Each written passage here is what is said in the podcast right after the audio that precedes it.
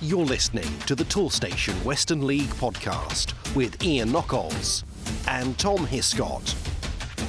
Welcome, listeners, to episode 41 of the Toolstation Western League podcast with me, Ian Knockolds, and I'm delighted to be joined on the line, not by Tom Hiscott today, he's having the week off, but by James Healy, our social media manager. Hello, James, how are you? Very well, Ian. How are you? I haven't spoken to you for a while. Well, I have, but just not officially on the on the podcast. Yes, if you don't talk to me on the podcast, it doesn't count. It's not really talking, is it? Um, no. The I'm very well. Yeah, I'm. I had a lovely time over at um, uh, Warminster on uh, uh, on Saturday, which is not something as a Devizes fan that I can say. That's probably not been the case for years, let alone this season. But um, no, it was it was fascinating, fascinating occasion. Uh, lovely, you know, beautiful day. Um, great to see so many fantastic people there. Your brethren that were there from um, from Sherborne, they were out in in force. Um, so um, yeah, no, it was really good, really good uh, day. And of course, we will we will be talking about that on uh, on this week's podcast. Um, we'll also be talking about our Les Phillips Cup final that we've got coming up this um, this Saturday. We've got a preview uh, on that uh, for you as well. I have a few other bits and pieces for the listeners as well. But just before we kick off this week's um, episode of the podcast, James, um, it's Mental Health Awareness Week, isn't it? And that is a subject that's very close to our hearts.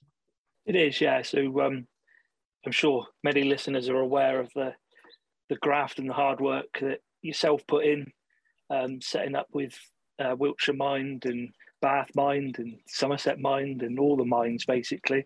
Um, all the great work that you put in putting up the posters for players around the grounds and and the collections. I forget how much was actually raised, but over um, twelve hundred pounds we raised. There we go, over twelve hundred pounds raised, which is a phenomenal amount. So it's um yeah, it's it's really good. Like the collections, obviously, I saw what went into the one at Odd Down when we met up down there when we did the match day live. Yeah, they did a um, fantastic job.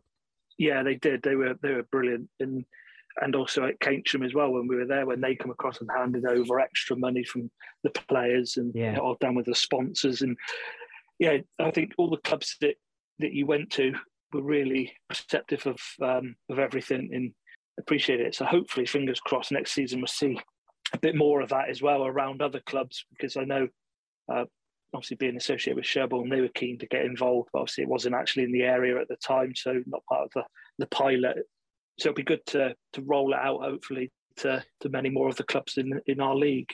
And we will be marking the occasion of Mental Health Awareness Week, won't we, Jim? This week we've got some posts lined up to uh, to celebrate what we've done and to help raise awareness amongst our fans.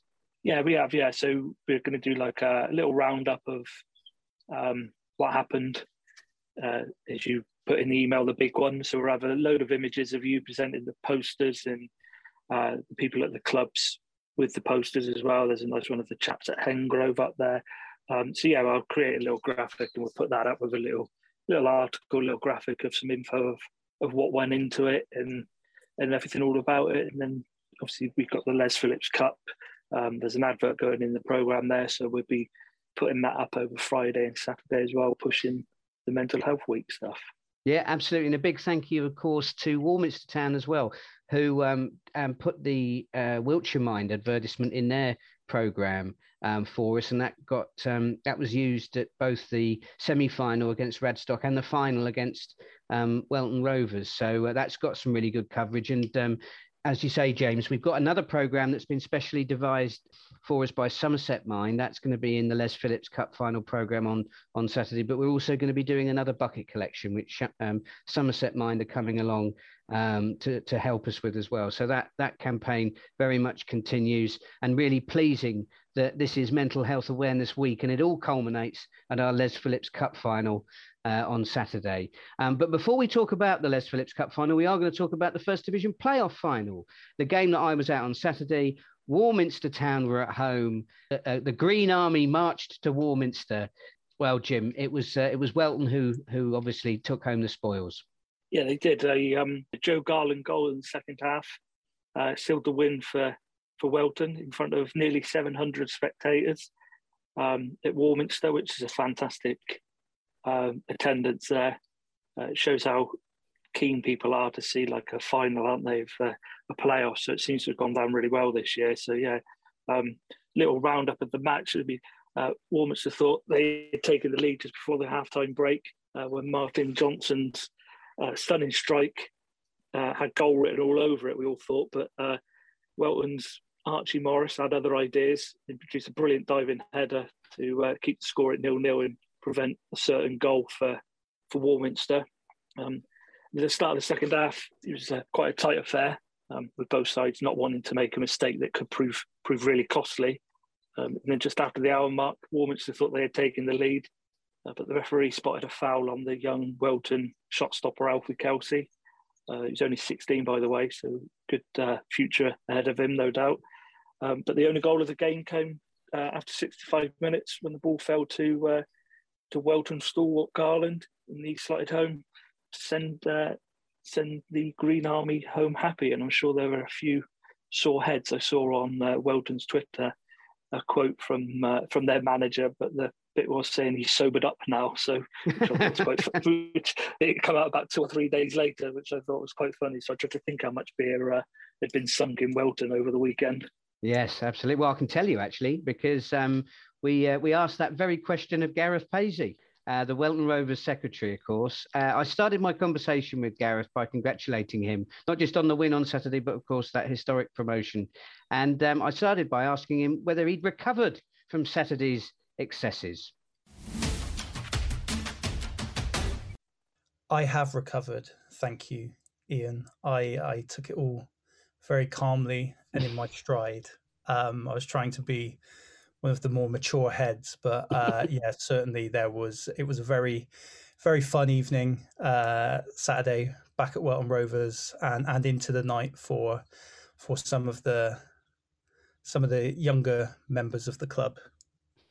Well, they earned the right. They earned the right. We can't hold that against them. I mean, let's start by talking about the game. I thought the whole occasion on Saturday was a fantastic occasion, given it's the first time, obviously, that we've had a playoff final in the first division. And there was a huge crowd there as well. Um, but in terms of the performance for Welton Rovers, do you think you deserved it on the day? Um, I, th- I think we did. Yes, I think it was a very evenly matched game. Um, as it has been when we've played Warminster previously this season, we won 2 1 at Weymouth Street early in the season, uh, a midweek fixture, and Warminster beat us at West Clewes 1 0 um, a lot more recently. So 2 2 on aggregate in the league games. It was always going to be going to be a tight affair, and that it proved to be. It was quite quite cagey, perhaps. Um, not, I think the Welton Rovers goal was was the first time either keeper was particularly tested and there wasn't a lot of action on goal throughout the whole game. Welton Rovers, Alfie Kelsey in goal, 16 years old, was absolutely outstanding in terms of claiming crosses and, and commanding his area. I think he only had one shot on target to save though, and I think Sam Thompson for Warminster, other than the goal, two or three shots on target. So um, there wasn't a lot of goalmouth action, but I think once Welton seized the initiative, uh, they looked quite comfortable to, in seeing out the game. Um, and I think, yeah, we, we could have predicted it was going to be a, a one goal affair from, from what we'd seen previously in the season. Now, what a season you've had because you had the League One by Christmas, didn't you? Absolutely. And and then you left the door open, and Sherborne shut that door. Uh, so, I mean, going into the playoffs, did you think you'd blown it? Not going into the playoffs, I think we. I was quite um, quite zen going into the playoffs, I suppose, because I personally experienced the disappointment of of not of not winning the league. That was when I um, that was when I was upset and angry or, or what have you. And that was several months ago now, because, like you say, once uh, once Sherborne got ahead, that they they've really not not looked back. And all credit to them for deservedly romping away with with the league in the end. So going into the matches, I think the the perspective was that yeah, maybe maybe we had blown it, um, and this was our this was our second chance. But the performances that that we that we put in in that semi final and in the final to keep clean sheets against two exceptional clubs. You look at um, certainly post Christmas. I would say the up until the playoffs, the, the three best teams in the league had been Sherborne, Wincanton, and Warminster. And Wincanton or Warminster would both have been more than worthy winners. Um, nobody could could feel disappointed if if either of those won the league ahead of Sherborne because they've been exceptional. But I think when it became essentially knockout football, I think the players, um, manager Tom Smith and his assistant Will Justin, felt that they that they had a point to prove, and and and they did so with two two exceptional exceptional performances and and in putting their teams out for that semi and the final in a way that they knew could win the game. I mean, when I spoke to Tom last week on the podcast, he felt that the Derby win over Radstock was really important because it created a momentum that you carried on into the playoffs and obviously ultimately through to, to Saturday. I mean, you obviously watch the team every week. Is is is that a fair assessment? Did you notice that Welton sort of picked up a bit after that big win against Radstock? It is true, but with one disclaimer, that being that two days after beating Radstock, we lost to Sherborne. So I think that um, that that's a, a, a slight blip in that. That the Sherborne defeat was was a funny one with the game hampered by two serious injuries early on, when neither team really got into the game after. But um, yeah, certainly it was that victory um, in the derby on on Good Friday that was was emphatic and was was was a fantastic performance in front of another um, another bumper Derby crowd, and that I think did give give players the belief. We then finished the league season with not flashy but very effective wins against Lebeq United and Almondsbury. Um, but I think it was it was very important to go into the playoffs on a high, as, you know, as Warminster and Wincanton did as well, and even uh, Radstock Town as well. The last day of the season, needing a win to ensure that they um, that they qualified for the playoffs after a couple of couple of more disappointing results for them. All four teams went in off the back of wins, and um, and I'm sure that that momentum was was seen as vital for for all of us. Because um, you could have faced Radstock in the playoffs, couldn't you? I mean, I know obviously it didn't pan out like that, but had had they beaten Warminster, of course, the game would have been at West Clewes, and you would have been playing um, Radstock. I mean, we had 652 there on uh, on Saturday.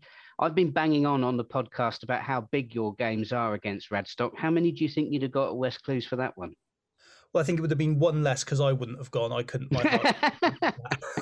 I uh, as as entertaining a spectacle as that would have been. It's the it's my worst nightmare. So I, am I'm, I'm very relieved it didn't pan out like that. Um, uh, this perhaps this is an opportune moment to say how well Warminster um, handled the occasion in terms of putting on the event on Saturday. You, you know yourself, you were there, and they mm. did a, a, remarkable job with, you know, 650 odd people there. I think it's as a as a volunteer at, at a Western League club, it's the home games that you don't really get to enjoy because you're busy. You, are doing so many different hmm. jobs. Mm. It's, it's when you're away that, in my case, once I've exchanged the team sheet, that's it. I can I can enjoy a beer. I can enjoy watching the match. Whereas at home, once I've exchanged the team sheet, I've got to do the tannoy. I've got to do hospitality. You know, you're sorting out um, corner flags, balls, etc., etc. So, um, yeah, hats off to Warminster who did such a fantastic job of running that, and and probably as a result didn't get to enjoy the occasion as much because they were they were running around performing all these tasks. Well, that was an incredibly diplomatic answer, and I'm actually incredibly pleased that you did um, praise Warminster because I think praise is definitely due there. But one of the reasons I asked you about the sort of the size of the crowd at Welton is because I know you're a, um, a real historian of um, of the club, and we've spoken about that previously on the podcast. And I just wondered, really, when you when you've looked over the history of of Welton Rovers, what sort of crowds, you know, what sort of big games, what sort of crowds have the club been able to command? Because I think a lot of people in the Western League do regard Welton as something of a sleeping giant. I, I think historically um, speaking, we are. We're we're the longest serving uh, team in the Western League. We we've won it several times in the past, but that hasn't been reflected in in recent decades. You know, we we um, our peak was very much in the in the 60s and the 70s, and since then, other than a couple of um, good teams, the Bob Williams side of the early 2000s, fantastic. The Mark Harrington team, um, which I know you're a big fan of, mm. Ian, from the uh, from around 2010, fantastic. But other than those, we've not really had a prolonged period in the Premier Division. So um, th- th- that's something that that that we as a club need to need to work hard to rectify. But you talk about um, big attendances at West Clewes, and I think a lot of the the stories about about huge attendances are, are slightly apocryphal. Um, but uh, looking at my one of my many spreadsheets right now, we're we're looking at um, 1966, uh, a huge a huge turnout in the uh, Somerset Professional Cup against against Bath City, uh, a one-all draw, which which led to a led to a second match having to be played in front of three thousand people, and even in recent years, it's um, I'm surprised seeing this now that we um, in 2004 in a, in a in a an Easter derby against Paulton Rovers, obviously who have had fantastic time in the last couple of decades and a Southern League team now, but um, a thousand people at a Western League game in, in, in 2004. That's that's pretty pretty special as well. But the the attendances that we've been seeing in in in the playoff final on the weekend, 650 50 people is is fantastic, and I think that in these last two or three seasons, largely impacted by um, by COVID, although it's been very difficult for clubs. It's also been a really great opportunity for those clubs to connect with with their local communities, with their local sports fans. Initially, because in our case, we benefited a little bit from Bath City not having football, perhaps less so with um, Bristol Rovers and Bristol City, because obviously there are a lot more teams close by to uh, uh, Bristol teams in the Western League. But um, I'm sure other Western League teams have, benefited from Yeovil or Swindon Town not being able to have uh, have spectators in attendance, and that's something that, although it initially happened uh, because football fans didn't have any other options of football to watch, you can see the efforts that that clubs like like Warminster, like Sherborne, like you look at the gates that Boco get, fantastic. Longwell Green as well, since their new uh, mm. um, their new facilities. This is uh, this is as a result of a continued effort by by club volunteers to to continue to promote their teams and to continue to sort of remind people that Western League football is real football, and it is uh, supporting a Western League club is is not really any different to supporting Liverpool or Manchester City or anyone else. When when you support a club, you you love that club and you and you want to watch them play. And I think more and more people are realizing that that it's a good standard of football. That there are there are great players, there are mm. great narratives, there are great rivalries, and and, and we're seeing that more and more. And, and I think that's that's going to continue um, as long as as long as these clubs keep keep working hard to keep this connection with their communities, which which I don't see letting up at all. I mean, do you think we talked about COVID there? Do you think that the cost of living crisis um, that we're all experiencing at the moment um, is actually going to also be a benefit to clubs like Welton because actually people who would have had a day out, perhaps even going, not even going further than Bristol, say, going to watch one of the Bristol sides, that once you've taken into account the cost of the petrol to get there, the parking, the cost of the ticket, the cost of, you know, having a drink and a burger at the ground, actually going to watch a local club like Welton Rovers, if you live in and around Midsomer Norton, you're going to save a, shed load of money. You can have a, yeah, and, and but you can have equally a, a, a nice day out um, watching Western League football. I, I think that that's that's a possibility. I think um, I think you probably just misspoke, uh, Ian, but wouldn't call it a, a benefit because it's. Um, I wouldn't feel comfortable saying that that anybody's benefiting from from the cost of living crisis because um, because of how people are, mm. are suffering as, as, as a result of it. But um, I think it's a, it's certainly an opportunity for clubs to realize the difference that they can make in their communities. You, you've seen examples um, in the Western League this season. Um, I can recall, I think Sherborne Town collecting to help their communities with food banks. Um, Portishead Town, we at Welton Rovers uh, facilitate a weekly uh, food bank um, uh, with um, Community Food Project, uh, Community Food Network, sorry, and we work with Bath Rugby Foundation on providing summer activities at West Clewes for for low income families and free meals for them. Um, so it would be fantastic if that wasn't necessary. Of course, that would be the best thing, but it's good that we as sporting institutions within our communities can can help and can can participate in making things a bit better. And if that means that um that people can come and enjoy an affordable afternoon out at the football as well watching their local team spending an afternoon with with with mates or watching local players play then that can only be that can only be a positive um, just taking you back to the research then, the last time we spoke, um, I know you'd done an awful lot of work. You were identifying goal scorers, you were identifying yeah. a lot of information about um, um, about the games that Welton have played over the years. How is that work going, and are there still any gaps we need to fill?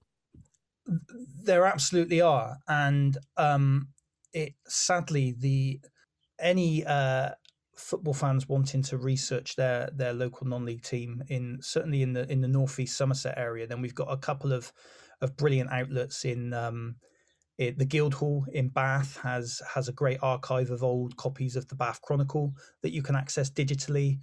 Uh, Frome Library has the microfilm of every I say every every bar one, and that bar one is a crucial one that's missing. Copy of the Somerset Guardian going back hundred plus years. Unfortunately, when we were locked down, it meant that these these outlets were closed. So a, uh, a subscription to the British newspaper archive online was helpful. It's it's absolutely uh, relentless information, which I, um, as you know, I'm a I'm a big fan of of compiling and and, and keeping best I can. Um, but yes, there are some gaps. Um, so if there are any supporters of the likes of uh, Keynsham Town, Devizes Town, Ilfracombe Town, Saltash United, Bridgwater, plus a few uh, of our former Western League friends, Corsham, uh, Tiverton, that have uh, extensive archives, I'll be very glad to hear from you. There are a couple of particularly frustrating areas. There's a, if we go back to 1956, I'm only missing 28, the scorers of 28 Welton Rovers goals, which I'm which I'm very pleased. Uh, on the one hand, very pleased, but on the other hand, have sleepless nights about. Um, the two uh, most frustrating areas are a print strike that happened in April and May 1980, so I've got the last eight games of that season with with no goal scorers uh, attributed to about 15 goals that we scored. That was a time when our star striker was uh, Graham Withey, who went on oh, to yeah. play for Bath City, Coventry City in the top division. I, I even went so far as to contact Graham himself to ask if he had any scrapbooks that I might be able to get the information from. Um, he was uh, he he was pleased to be reminded of his goal scoring exploits, but sadly couldn't help. The other very frustrating area is is a few goals missing from the 2003 2004 season. This is a time when the it was the early days of the internet, so I think people's record keeping was was flitting between paper and digital. If you go on the Wayback Machine, a uh, a tool for finding archived internet pages. You can find the the Western League website from from the time, which is uh, which is quite a good quite a good thing to check out. Um, but as a result, Welton Rovers. Um, pleased to say it wasn't myself that was secretary at the time, but who, whoever whoever was 20 years ago doesn't have any record of uh, of three, four, five goals that we scored in the 2003 2004 season. Three against Devizes Town, sorry, Ian. Um, one against Keynsham Town and one against Corsham Town in the in the Les Phillips Cup. Um, I, yeah, they they do keep me awake at night. The absence of those goals, and I haven't given up hope of uh, of. There was another one from that season that was um, that I was missing, and when my uh, uh, I couldn't find it in any archives. But then when my my grandfather passed away and I was going through his Welton programs, I found the program from the game after, which mentioned the name of of somebody who only scored one goal for Welton Rovers, and and that was the goal. Uh, so that was a nice bit of serendipity, and I'm I'm hoping for a, a bit more of that to to attribute the the remaining goals. Well, that's the past. Uh, next mm. season, you've got um, the future to look forward to, and uh, you'll be in the, and, and unless the FA pull a, a particularly odd shaped rabbit out the hat, you'll be in the Western League Premier Division. Um, how are you feeling about that? I, I'm excited, and don't get me wrong. If if we had not won the playoffs, I would be uh, consoling myself with the fact that we don't have the extensive travelling that we'll have next season. But I think that the the promise of the um, the restructuring of of of the Western League and Project Southwest that we're that we're hoping to see come to fruition in 23 24 is very exciting and means that this next season is an opportunity that we and, and the players wouldn't have had otherwise with um dare i say it 22 23 being the last season potentially of the western league as we know it there's something particularly nice for for our club being the western league's longest serving club to be playing in its premier division. Um i i think that that's a, that's a really nice end to our story with, with the western league. And I think also now we're in a situation where obviously there's been a, a lot of um, a lot of discussion about the merits of of teams having to travel to to to our friends in the far reaches of, of Cornwall and what have you. But now this is this is our last opportunity to do it. Um, there, when I first started being involved with Welton Rovers from the from the committee side of things. You know, the the furthest travels we'd have would be would be Barnstaple, for example, and those would be fantastic coach trips.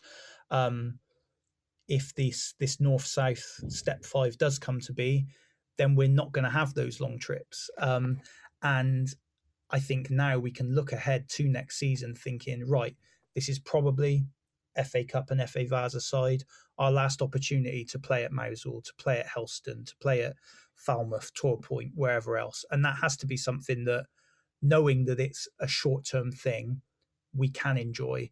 And we as a club know that we we can make work in a way that is is sustainable for the club, but also is enjoyable for the players. Um, and and I'm certain that that that, w- that we'll be able to do that at Welton Rovers. Now, one final um, question. It's not really a question, really. Mm-hmm.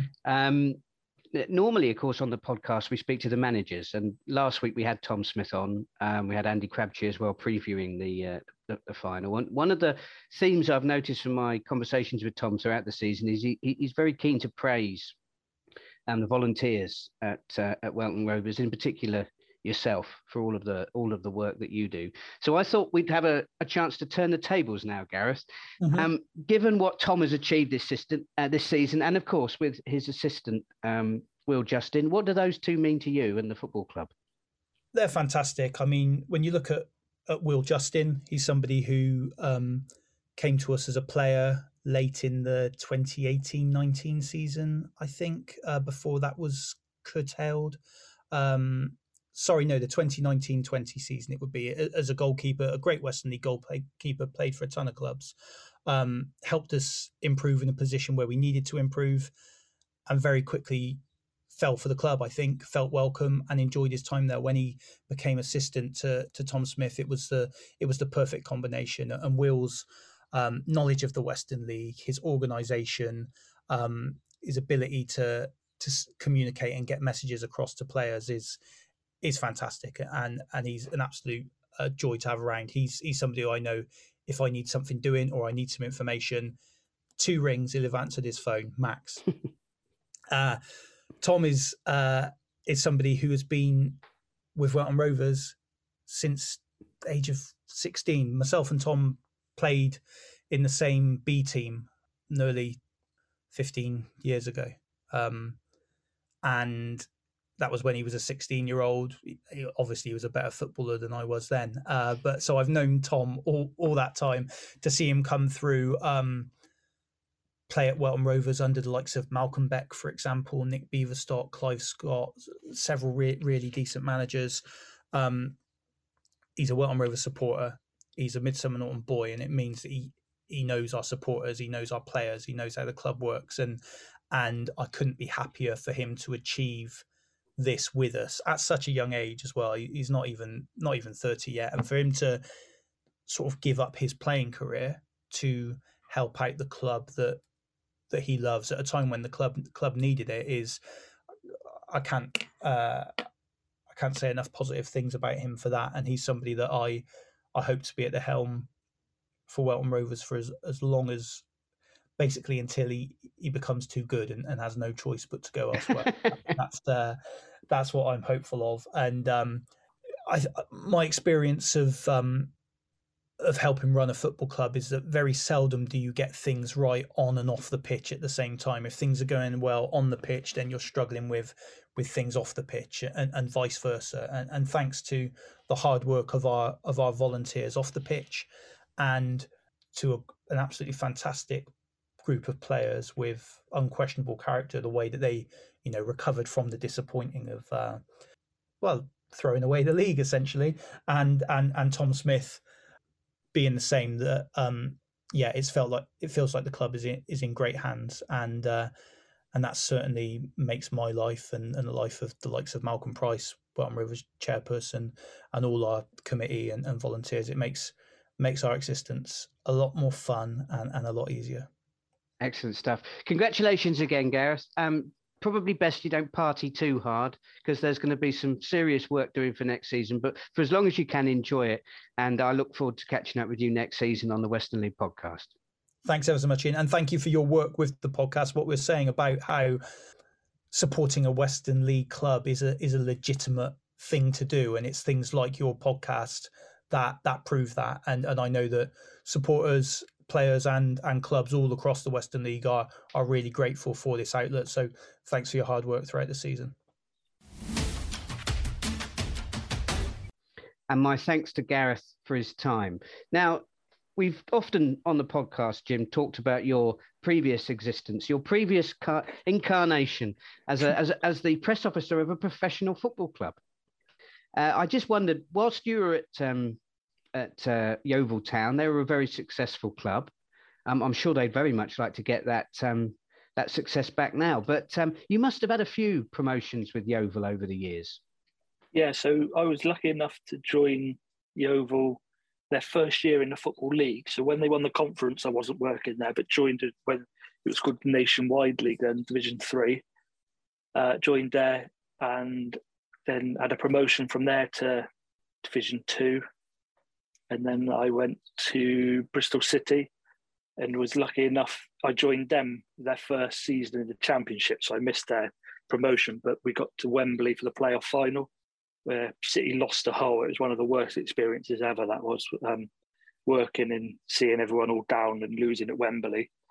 Uh, but then rejoined Yeovil when they were on the crest of a wave and worked there during their biggest promotion from League One to the championship, so the playoff final at Wembley and winning at Wembley. It was something I'd never forget. Like being a Yeovil Town fan and lucky enough to be pitch side in the dressing room on the team bus going home. Not like I can remember much of it because I was a little bit worse for wear, but yeah, the promotions were were very good.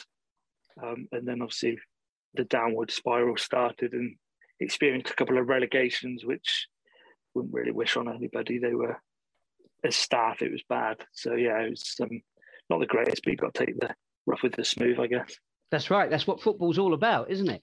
it um, and uh, I suppose uh, you know, with that in uh, with that in mind, we we should also remember um, the contribution made this season by the likes of Warminster Town, Radstock Town, and of course Wincanton Town, who for many weeks, as you will know, James, were very much at the races. but uh, yeah, the going proved a little bit too soft in the end for them and they fell at the final hurdle. Um, actually, it was the semi-final hurdle, wasn't it? Really, I'm going to put these. But on a, look, honestly, you bring out the worst in me, you do, because I know you like this sort of stuff. Very few other people who listen to this do, but I'm going to bear with me, listeners. Anyway, the point I'm making is the playoffs were fantastic. The interest in the playoffs were fantastic. Not just those clubs, of course, because we know that the likes of Odd Down and Bocco uh, and Cheddar, of course, and Wells were, you know, there was there, there, there, a lot of other stories involved in all of that. There could only be one winner. It was Welton Rovers at the end of the day but so many people had put in um, so much effort, um, um, you know, to get that competition really alive. And I think we have to have a special reference to Warminster Town and, and, and David Perry, their chairman, who I know um, you know, put a huge amount of work, those volunteers, not just in putting on the, the semi-final, but also putting on the final, you know, I mean, and, and, and then to have the sort of the, the, the, the double whammy of having to do all of that work and not having the benefit of celebrating, you know, it's heartbreaking. And I, you know, I think a special mention to those guys, because I know, you know, they did, um, you know they did an awful lot. But I mean, fortunately for them, they had the success of their women's team to celebrate the next day. So I think that probably helped deal with with with, with the disappointment. But anyway, a, a lot of love going out to Warminster Town. If you're thinking Toolstation, I know they'll save me money, but do they have all the top brands? You know, DeWalt, Makita, Einhell, Stanley, Mira, Kudox, Nest, and Santex. Yeah, they do. Over 15,000 trade quality products in the range from the leading brands with prices that are hard to beat. If you want a helping hand to save on your next job, try Toolstation. With over 300 branches, there's always a Toolstation near you. We will be moving on now to our Les Phillips Cup final. That's coming up um, this Saturday. It's at Wells City, three o'clock kickoff. I'll be there with Mr. Ray Johnson. Um, we'll be doing a, a commentary, but well, I mean, I suppose if you were feeling particularly sadistic, you could probably go to the game and listen to me and Ray. I mean, I certainly wouldn't do that because, I mean, I'm, you know, I'm about two minutes behind play at the best of times. But um, uh, if you're not there, then um, we will be using the Matchday Live platform to broadcast the Les Phillips Cup final. But actually, we had a lovely weekend last week. Um, so if you can get down to Wells City for 3 p.m., it'd be lovely to see another bumper crowd. And actually, you can do your bit to help us in mental health awareness week. As I said at the top of the podcast, um, we've got um, some um, um, excellent people coming along to that game from Somerset Mind. I'm I'm really pleased um, that, that they're going to be joining us at that game, and, and they will be doing a bit of bucket shaking as well because every penny helps. Um, provide the support services that they put in place and not just for the players, which of course has been the, the area that we've focused on with our changing room posters, but for everybody as well. There'll be an advert in that program that helps everybody see where they can get some um, support services if they're struggling with their mental health at this difficult time. We can't forget the impact that the pandemic has had, and of course, with the cost of living crisis that you know is affecting all of us. Um, people, you know, are are struggling with you know day to day existence. We shouldn't belittle it and um, and and hopefully we can do our little bit to to try and um, help you know turn the tide and and and help people get the help that they that they need. So um, you know I hope to see you on on Saturday at the Les Phillips Cup final, three o'clock, Wells City, and uh, we've heard quite a lot from Bridgwater. United, uh, who of course one of our finalists over the course of this season on the podcast. So I thought it was a good opportunity to get back in touch with the Cadbury Heath manager, George Boone. Now, I started off by asking George whether it would be fair to call Cadbury Heath against Bridgwater United David versus Goliath. Probably fair a little bit, maybe. I, I, I think most people will have us down as the underdogs, which is which is fair. We've played Bridgwater twice this season, and both games have been quite close. They beat us three two at our place. And we had ten men for the whole of the second half, and we actually played really, really well. It was a close game, and then we, it was nil nil at their place. So two really close games, but um, yeah, I think they're going to be the they'll be the favourites. Obviously, they've got an incredibly strong squad, and, and they've been at the top most of the season, and we've been towards the bottom most of the season. Do, do you think the weight of expectation might weigh heavy or weigh heavier on them than it does on you? Uh, possibly, possibly. I think we just will have no fear. We've got nothing to lose. Um, we've we've just gone out and really enjoyed this cup in the second half of the season. It's been a real blessing in disguise for us because I think um, our form has really picked up since the new year, and hmm. the cup's just really helped us as well, and the confidence of the team in, in, in, with our league form as well. So maybe, maybe we'll just go out there, we'll, we'll, we'll play our game, and, and we'll see what happens. Well, you talk about your league form there. I mean, how do you reflect on this season? I mean, you finished 15th. Um, do you think that's a fair reflection on sort of, you know, where you were in the final table? Yeah, I think I think I think table normally doesn't lie, does it? At the end of the season, it doesn't lie.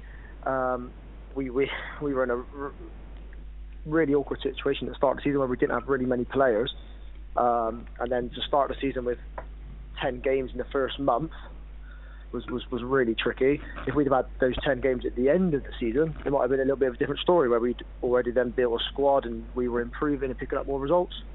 So possibly, but I think yeah, all in all, probably it's probably a fair reflection. We've dropped dropped points during the season where we should have dropped points, and maybe we should have had a few extra points on the board. But all in all, yeah, probably probably a fair reflection on where we were. Yeah. Well, let's focus on the Les Phillips Cup.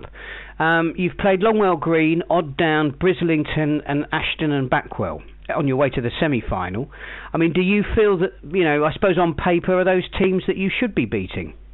not necessarily. I think thing is all the, the first round we had um, Longwell Green and we we only won two one injury time winner and like that was a that was a really really tough game and they've all been really tough games. We beat we beat Briz on on penalties as well. So um, I think they, we've had all we've been really lucky that all our, all the rounds we've had at home and our home form has been outstanding. So we were lucky that all the rounds that we've played we've actually been at home. So um, that's helped us massively. But um, I don't think no no I don't think just we should be beating these teams at all. No, I think every game has been a good game. Um, Ashton was Ashton was a, another good game, t- tight game as well. A few times we played them this season, it's been really close games. So. Um, and then in that semi-final, you came up against Keynsham Town. Now, I know they've been really fired up for this competition. I mean, what were your thoughts going into you know into ga- into that game because they were the hardest, you know, they were the toughest test you'd faced so far. Yes, definitely. Yeah, I think I think probably most people would have thought Keynsham would, would mm. probably have got through that semi-final. If I'm totally honest, I mean they've got a really, really, really good team, and their front line is very exciting. And obviously they've got a lot of goals in them. So I knew it was going to knew it was going to be a tough task, and I think obviously again us being at home was was was a real massive bonus for us. I think at their place it would have been a different story maybe, but um, at our place, yeah, I just I, I backed us at home. I backed it at home, but we knew we knew the qualities that Keynsham had. Yeah. And then, of course, it's going to be Bridgwater in the final. Now, I mean, obviously, we've talked about, you know, about what it's going to be like for you facing them, but what's the buzz around the club like? You know, how are the players feeling? What about the people, you know, behind the scenes, the volunteers, the club officials? I mean, it's, you know, to play in any final is a fantastic occasion, but I guess, does that make this even more special for Cadbury Heath? I think so, yeah. I think at the start of the season, the committee, everybody knew this was going to be a really, really difficult season for us. So obviously, um, the main objective was to avoid relegation, which is what we've achieved, and on the bonus of that is getting to the cup final. And the cup run has brought, like I said, a little buzz around the club as well. Um, and it's great just to get to a cup final is great for everyone involved. Um, we got a, a, nice big coach going on Saturday with um, all the supporters and all the committee and stuff, which will be it's just it, will be a great day out. It really will. And um, uh, yeah, winning that semi-final was, was was great. And a few days after, we uh, all the team we went on tour and that together as well, and there was just a real there was a real buzz amongst the team, and I think the second half of the season, the lads really really deserve to be in uh, to be in the cup final. Excellent stuff. Now, just one last question before um, I, I, let you I let you go, and and you know all of your focus is going to be on Saturday. Obviously, it is, but I mean, how do you feel about next season? Would a win in the Les Phillips Cup on Saturday enable you to push on? You know, will, will Cadbury Heath be looking up the table rather than down? Yes, definitely, definitely. I mean, our full focus is on uh, on Saturday. We we've been in training on the weekend. We'll, we'll, train again this week, and our full focus is on Saturday. But in the background, lots of work is already going into uh, into next season. Um, we hope to keep the keep keep the squad together and hopefully add add a few to go with it to make it a little bit stronger again.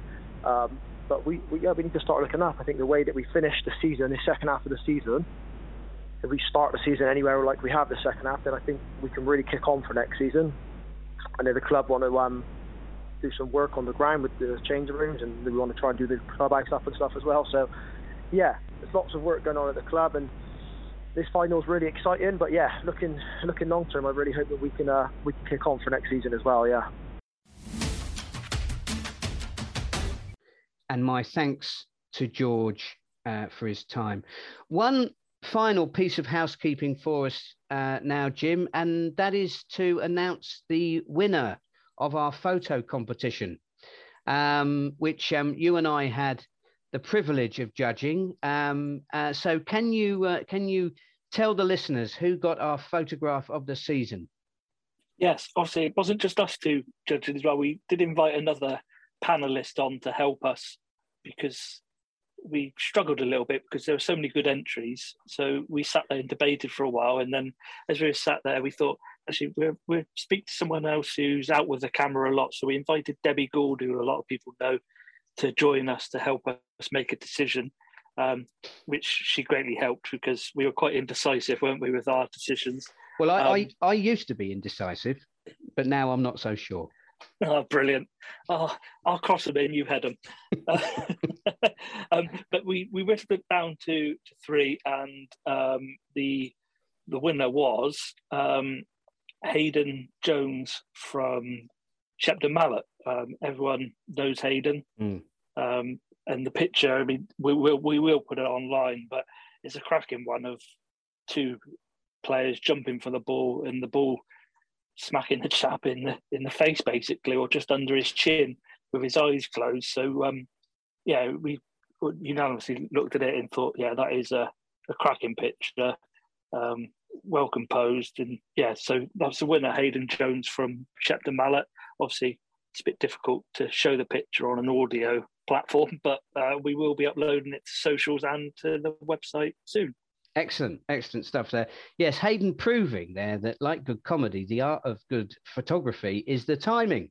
And uh, anybody who listens to this podcast every week will know that I'm a master of neither of those things. So I was particularly um, I was particularly pleased that we got Debbie in because um, you you were you were doing a grand job, Jim. But I mean, I, quite why the league wanted me to have anything to do with this, I don't know because I wouldn't know one end of a camera from another. But but I, I, I think it's an exceptional pitch, and I'm incredibly grateful to yourself and Debbie um, for helping us out with that.